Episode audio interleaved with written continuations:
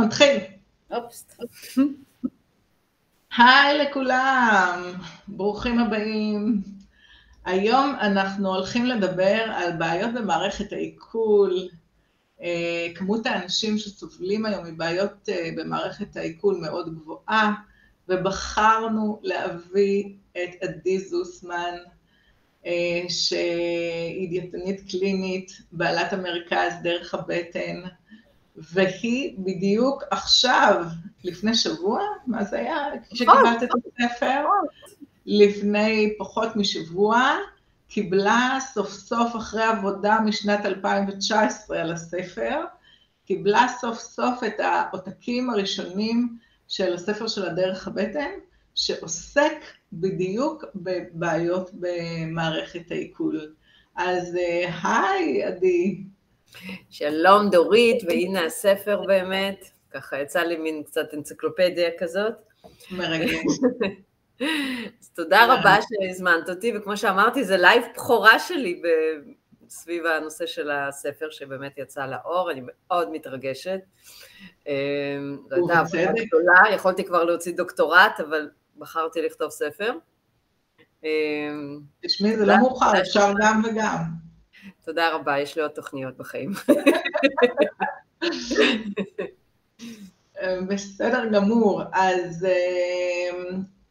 אז קודם כל אני אשמח כדי שנפתח את הנושא ונבין, בואי תקראי לנו איזה משהו שכתבת על שיטת הרמזור, שהיא שיטה שפיתחת, אז אני רוצה קודם כל לשמוע למה בכלל הגעת לבעיות במערכת העיכול, לעסוק בזה, כי למעשה התמקצעת לאורך 30 שנה, את, זה מה שאת עושה, את עושה, עובדת על בעיות במערכת העיכול.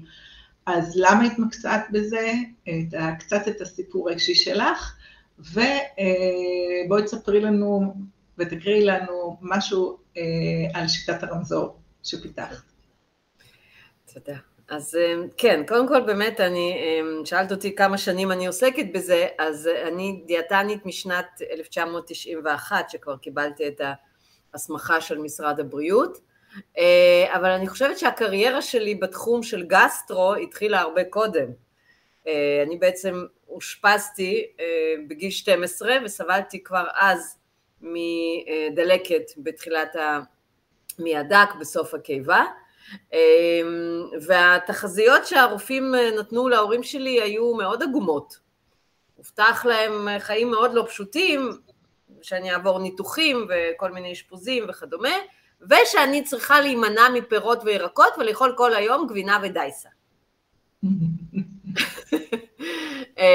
בגיל 14, כשהייתי בת 14 עלינו לארץ, וההורים הפרופסורים שלי היו עסוקים בקליטה שלהם, אמא שלי נכנסה לדוקטורט באוניברסיטה העברית, אבא שלי גם כן השתלב ב, ב, בתחום, הוא היה בין המקימים של הבית ספר לווטרינריה של האוניברסיטה העברית, לא היה להם זמן להתעסק איתי, ואני מאוד אוהבת פירות וירקות, אז באופן טבעי אכלתי מלא. מי בכלל זכר שלפני שנתיים נאמר לי להימנע מזה? אה, ובאמת שכחנו מכל ענייני הבטן. מתי זה חזר? כשהייתי בשירות הצבאי. עם האוכל הצבאי ועם הסטרס כמובן שה, שזה מביא, שם הבעיות אה, באמת חזרו. אמ, וכשהשתחררתי מהצבא אה, פניתי ללימוד... אה, כשהשתחררתי מהצבא בעצם, שוב, ההורים שלי זכותם ייאמר, אה, במקום לקחת אותי לרופא גסטרו, אני לא חושבת שהם בכלל ידעו שיש דבר כזה, עדיין היינו כאמור עולים חדשים, הם לקחו אותי לאיזשהו אה, מטפל בתזונה, דוקטור מיכאל גורן, זיכרון הצדיק לברכה, והוא תוך כמה חודשים בודדים הקים אותי על הרגליים, אני הייתי שבר כלי לגמרי אחרי הצבא. זה מדהים, כן? היום אני בת 56, אני הרבה יותר בריאה ממה שהייתי בגיל 20. מין מצב כזה. זה עשה עליי רושם כביר, אבל אתם יודעים, אני באה ממשפחה של פרופסורים, אז שלחו אותי לאוניברסיטה, לא למכללה, וכך בעצם הסיפור התגלגל, הפכתי לדיאטנית קלינית, ובמהלך השנים לאט לאט עבדתי יותר ויותר, איכשהו זה הגיע אליי, מעניין למה, אנשים עם בעיות ומחלות של מערכת העיכול, גסטריטיס, קרון, קוליטיס, תסמונת המעי הרגיש, דיברטיקוליטיס, מה שנקרא מחלת הסעיפים, אה, אפילו עצירות כרונית ודברים כאלה. ולאט לאט נבנתה באמת השיטה, שקראתי לה שיטת הרמזור, אה, ונפתח דרך הבטן, המרכז שלנו, שהוא גם בית הספר אה, לאנשי מקצוע, לומדים אצלנו תזונאים, תזונאיות בעיקר, דיאטנים, נוטרופטיות, אמ, ועד היום כבר ליווינו באמת אלפי מטופלים, אלפי מטופלים. אז אני באמת אשמח להקריא ככה קטע קצר על שיטת הרמזור. יאללה. יאללה? בסדר. מתוך 430 העמודים שיש בספר. אוקיי, אז מה העקרונות של שיטת הרמזור? אז כמו שאומרים בצבא בישראל, כל דבר מתחלק לשלושה חלקים. גם כאן. חלק ראשון, העיקרון המרכזי מתבסס על ההנחה שכל מה שקורה לנו בגוף אינו קלקול ולא טעות, אלא הדרך של הגוף לאותת לראש שמשהו אינו תקין. אני יוצאת מנקודת הנחה שהמין האנושי הפך למין השולט על כדור הארץ, בין היתר בזכות היכולת של גוף האדם לתפקד נכון ולהמשיך את השרידות של המין האנושי. לכן לא מתקבל על הדעת שפתאום, לאחר מיליוני שנות אבולוציה והתפתחות מנגנונים הישרדותיים מעולים בפיזיולוגיה שלנו, מופיעות מחלות מוזרות הגורמות לגוף לתקוף את עצמו. לתפיסתי, מחלות בכלל ומחלות מערכת העיכול בפרט הן מעין קריאת השכמה. כל שעלינו לעשות הוא להשכיל להבין את המסרים של הגוף ולפעול לפיהם.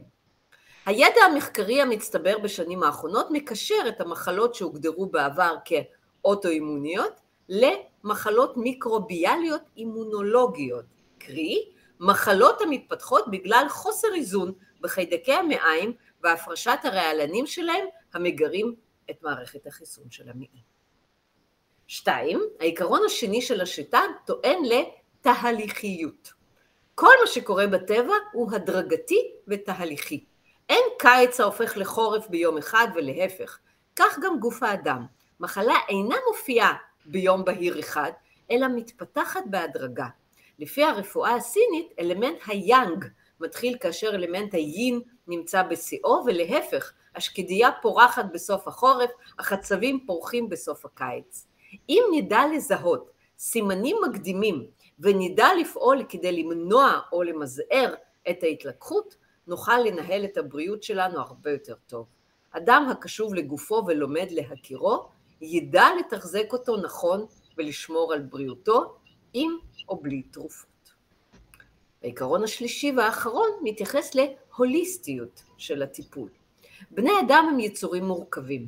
אפשר לכנות אותנו יצורים פסיכו-סוציו-ביולוגיים. שם קליט כזה. הבריאות שלנו מושפעת ממגוון גורמים, ולכן לא הגיוני ולא יעיל לנסות להתאזן באמצעות גישה טיפולית אחת, טובה ככל שתהיה. כל מי שהתנסה בכך מכיר את תחושת התסכול והייאוש המצטברת אחרי עשרות טיפולי דיקור שלא הניבו מספיק תוצאות, או אחרי כמה סבבי אנטיביוטיקה לחיידק הליקובקטר פילורי המתישים את המטופל שעדיין סובל, או אחרי אירועים חוזרים ונשנים של תרופה ביולוגית שאמורה לדכא את הדלקת של קרונוקוליטיס. המחלה עדיין פעילה ומסתבכת.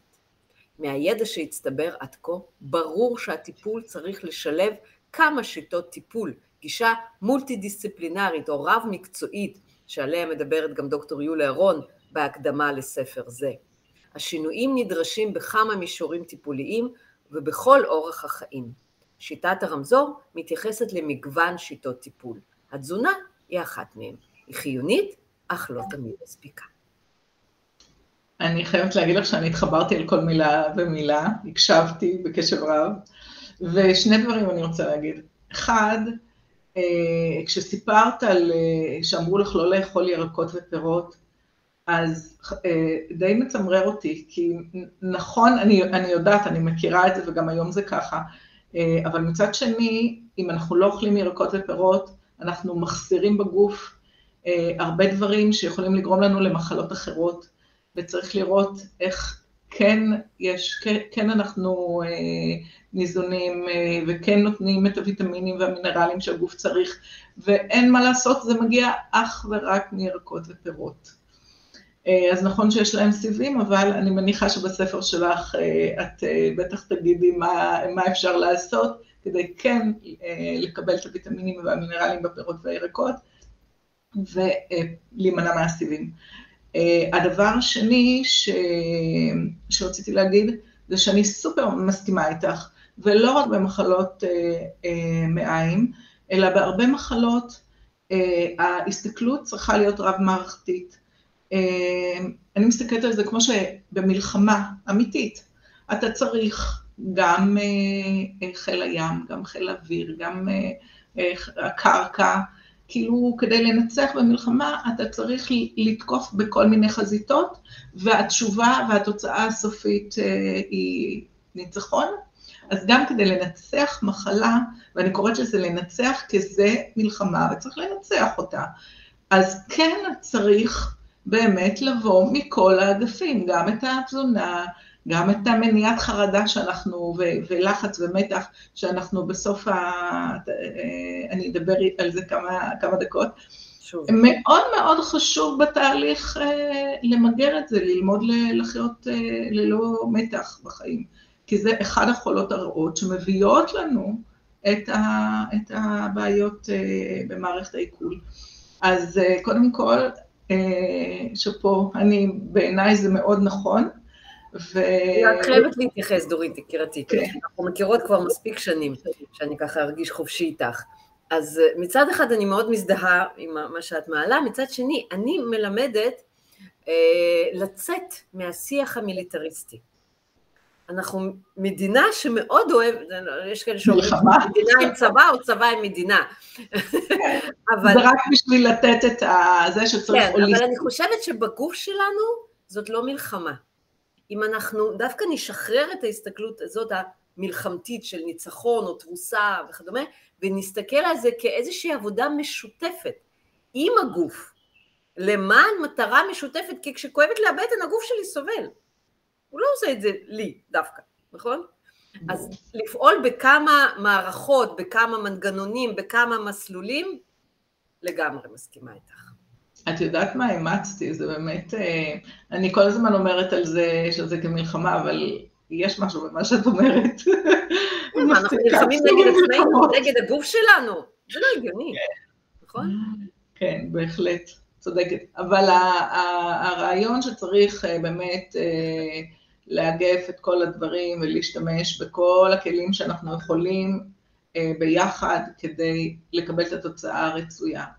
אז uh, אני מבינה שאת עושה uh, אירוע השקה. נכון, נכון. אז אני אגיד על זה כמה מילים, ואחרי זה אני רק אה, אגיד שהבטחנו לדבר על הנושא של גלוטן. אה, כן, בטח. נכון, גלוטן וחיטה, אז אנחנו תכף נדבר על זה, אבל באמת אני אזכיר, ב-17 לאוגוסט מתקיים אירוע השקה. לקחתי אולם קטן, לא, לא משהו גדול, אני רוצה את זה בכל, בכל זאת ככה קצת יותר אינטימי, אז מי שמעוניין, יש גם הנחות עכשיו על הספר ואפשר לקנות כרטיס מוזל, ממש ברמת כיסוי הוצאות לאירוע ו- ואת הספר בהנחה, אז בסוף ה live שלנו אני אשמח אה, לשים קישור ואנשים יוכלו גם להזמין ספר, גם לקנות כרטיס להשקה. אני מכינה גם הרצאה חדשה להשקה אה, על הנושא של המייקרוביום, אה, ושם כל הזמן יש גילויים חדשים וזה מאוד מעניין. גם אותי, אני משתדלת לעשות, להרצות על דברים שאותי מעניינים, אה, וכמובן להביא את הידע הזה לקהל. אז היום באמת בחרנו אה, לדבר על אה, גלוטן וחיטה. אז בואי, את יכולה להאיר את עינינו קצת בנושא כן, הזה. אני אתייחס לזה קצת, כי זה באמת, אני חושבת שרב הבלבול פה.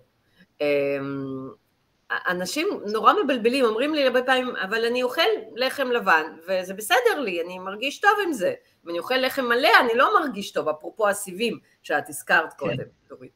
אמ, ואז אה, נשאלת השאלה, אז זה בסדר או לא בסדר לאכול לחם גלוטן? אז המילה גלוטן הפכה להיות אה, כמעט האינוח ללחם, או למוצרי מאפה. ואני חושבת שזה נורא מבלבל, כי בתוך חיטה, ניקח את החיטה כבאמת הדגן הנפוץ ביותר היום לשימוש, יש לא רק גלוטן, גלוטן הוא רק חלבון אחד מתוך כל מה שיש בחיטה, הוא גם לא פחמימה, הוא חלבון, הרבה פעמים אנשים אומרים לי, אני לא אוכל יותר פחמימות, נמנע מגלוטן. סבבה, גלוטן זה חלבון. אז, אמ, אז יש שם עוד כל מיני דברים, וגם סוג הגלוטן שיש בחיטה שונה מסוג הגלוטן שיש בדגנים אחרים שיש בהם גלוטן, כמו למשל קוסמין, שהוא מוגדר כאם החיטה, או שיפון, או גריסים.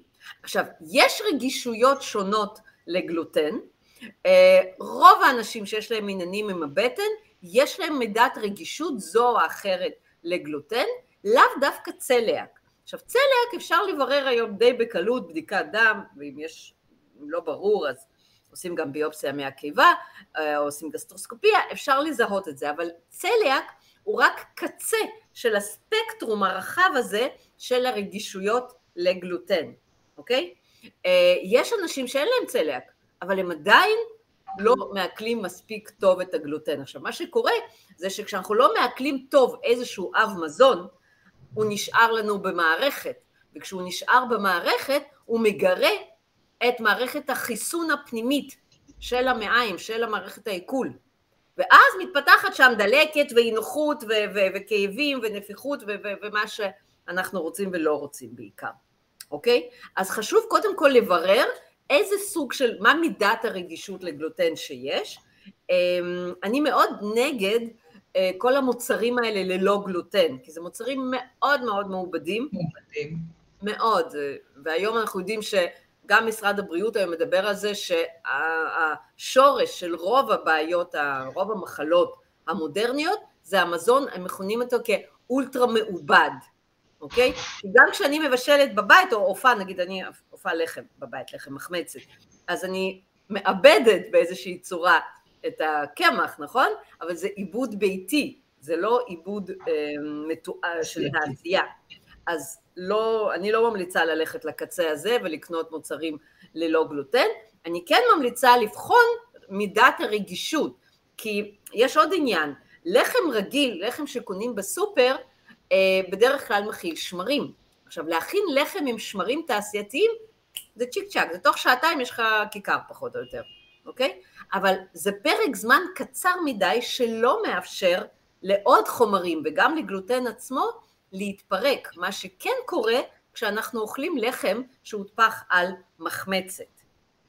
אז על שמרים ומחמצת משום מה פחות מדברים, זה פחות סקסי כנראה מגלוטן, לא יודעת. אמ, אז אני ממליצה כן להתחיל לשים לזה לב ולקרוא ברכיבים. כי אם יש שם רשימה נורא ארוכה, ובהתחלה כתוב מחמצת ובסוף כתוב שמרים, עבדו עלינו. וכל מיני משפרי אפייה וכל מיני דברים מוזרים כאלה שאף אחד לא יודע מה הם. אז יש לי משפט פשוט, אני אומרת, אם אתה לא מבין את הרכיב הזה, גם הבטן שלך לא תבין את הרכיב הזה. ואחרי שוב ושוב ושוב פעמים שתאכל את זה, בסוף יהיה לזה מחיר, אוקיי? אז איזה לחמים, ככה נסכם את, ה, את הפרק הזה, אז קודם כל לחפש לחמים על מחמצת, ללא שמרים, אוקיי? אמ, ולבחון, כי יש אנשים שעם לחם קוסמין או שיפון, כאלה שבחנויות טבע או במאפיות טובות, תבקשו מרכיבים, אל תקנו משהו שאתם לא יודעים מהו, חתול בשק. אמ, אז יש כאלה אמ, שיש שם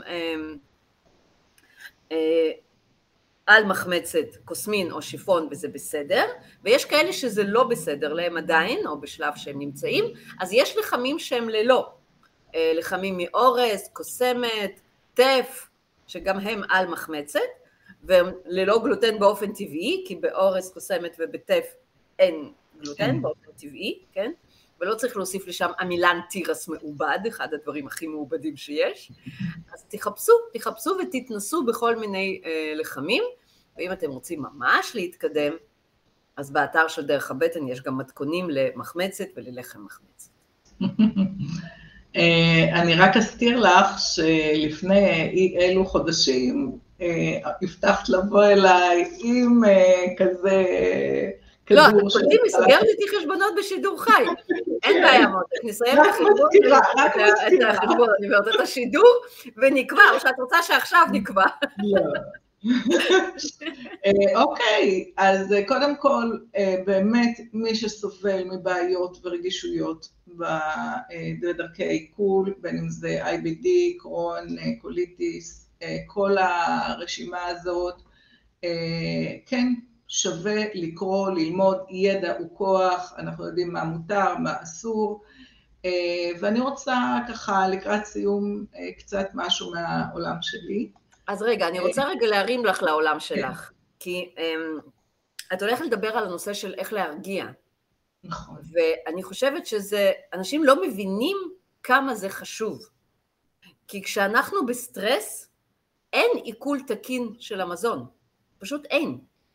וגם הרגישויות לגלוטן ושות מתפתחות והן מחמירות כשאנחנו בלחץ. אז בואי תספרי איך אפשר באמת להירגע. אז אה, אני שואלת את האלה שצופים בנו, האם הם חושבים שיש קשר בין פעולת מעיים לבין uh, תהליכים רגשיים שאנחנו עוברים? אז כמובן אני שואלת את זה, מכיוון שהתשובה היא ברורה, שבוודאי ויש. ו... ומחקרים כבר uh, לא מעט שנים, אני חושבת שכבר עשר שנים, מדברים על זה שהמוח השני שלנו, או, או הראשון, אם אנחנו מדברים על הרגשי, נמצא בבטן.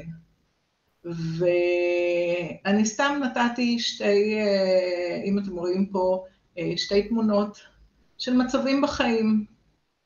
אה, לחץ וחרדה הרבה פעמים גורמים לנו לכאבי בטן. נניח אם אנחנו לפני מבחן, אני זוכרת אותי בתור נערה, כל פעם שהייתי לפני מבחן, היה לי מחושי בטן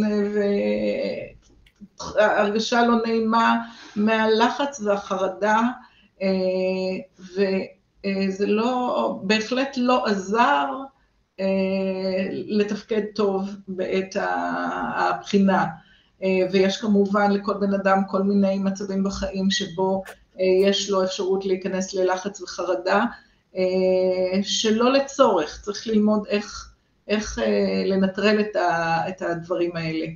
ומהצד השני, יש לנו כל מיני דברים בחיים שכן אה, אה, עושים לנו טוב, התאהבות, מחשבות טובות, אז הם גורמים לנו הפוך לבריאות טובה ולאושר. אז אה, אם אה, חרדה ולחץ גורמים לנו לחולי, ומחשבות טובות אה, גורמות לנו לאושר ולבריאות טובה, אנחנו רוצים לדעת איך להירגע וליצור לנו מחשבות טובות. אז אה, קודם כל, אה, המטרה היא באמת בחיים, וזה לא קשור למחלות מעי בלבד, אלא כאילו בדרכי ערקול, אלא קשור למחלות באופן כללי ולאיכות החיים שלנו, זה לדעת איך ליצור רוגע בחיים. אה, צריך ללמוד לוותר, לא להתעצבן על דברים פשוטים, לאמץ את החשיבה החיובית כדרך חיים, אה, להדחיק כל מיני רגשות שגורמים לנו לעצב, ללחץ ולמתח, לפעמים אה, פגישה עם אנשים מסוימים, אני מכירה את זה בחיים שלי, שלפעמים אני נפגשת עם אנשים מסוימים בעבודה ואני שונאת שהם מגיעים, אה, כי זה תמיד אני נלחצת ומתעצבנת, ותמיד הם גורמים לי, זה לא נכון לגבי מי שיש לו טראומות, זה כן צריך אה, אה, לטפל בזה ולא להדחיק. אה, אבל אה, בדברים הפעוטים, כן, להדחיק, אה, לא להתייחס לזה, ולהקדיש כל יום כמה דקות לנשימה. נשימה היא תרופה שנתנו לנו חינם, תרופת פלא. אין לה שום תופעות לוואי, והיא רק עושה דברים טובים. עכשיו, תרגיל אה, ככה אה, לרוגע, אפשר לשכב על המיטה עם ידיים פרוסות, רגליים פרוסות, להכניס אוויר מה, מהאף, להוציא לאט לאט אה, מהפה ולהירגע. עכשיו, יש הרבה אנשים והאמת היא, אני גם אה, חוטאת בזה שלא יודעים, או, או, או כל פעם גם כשהם מנסים לעשות רגילי נשימה, הראש הולך לכיוונים, אה, אה, חושב על כל מיני בעיות, על דברים. אז אה, אותם אנשים, אני מציעה להשתמש אה, ולאמץ את השימוש בביופידבק נשימתי, שזה כלי נהדר ואפקטיבי ללמוד, להרפות. להרפות ולהיכנס לרוגע. אני לא נכנסת פה אה, למערכת העצבית, שיש לנו שני סוגים, אחת אה, שהיא מערכת אה, הישרדותית אה, של לחץ ומתח, והשנייה היא מערכת הרוגע, אה, אבל אנחנו רוצים להיות רוב הזמן שלנו במערכת הרוגע.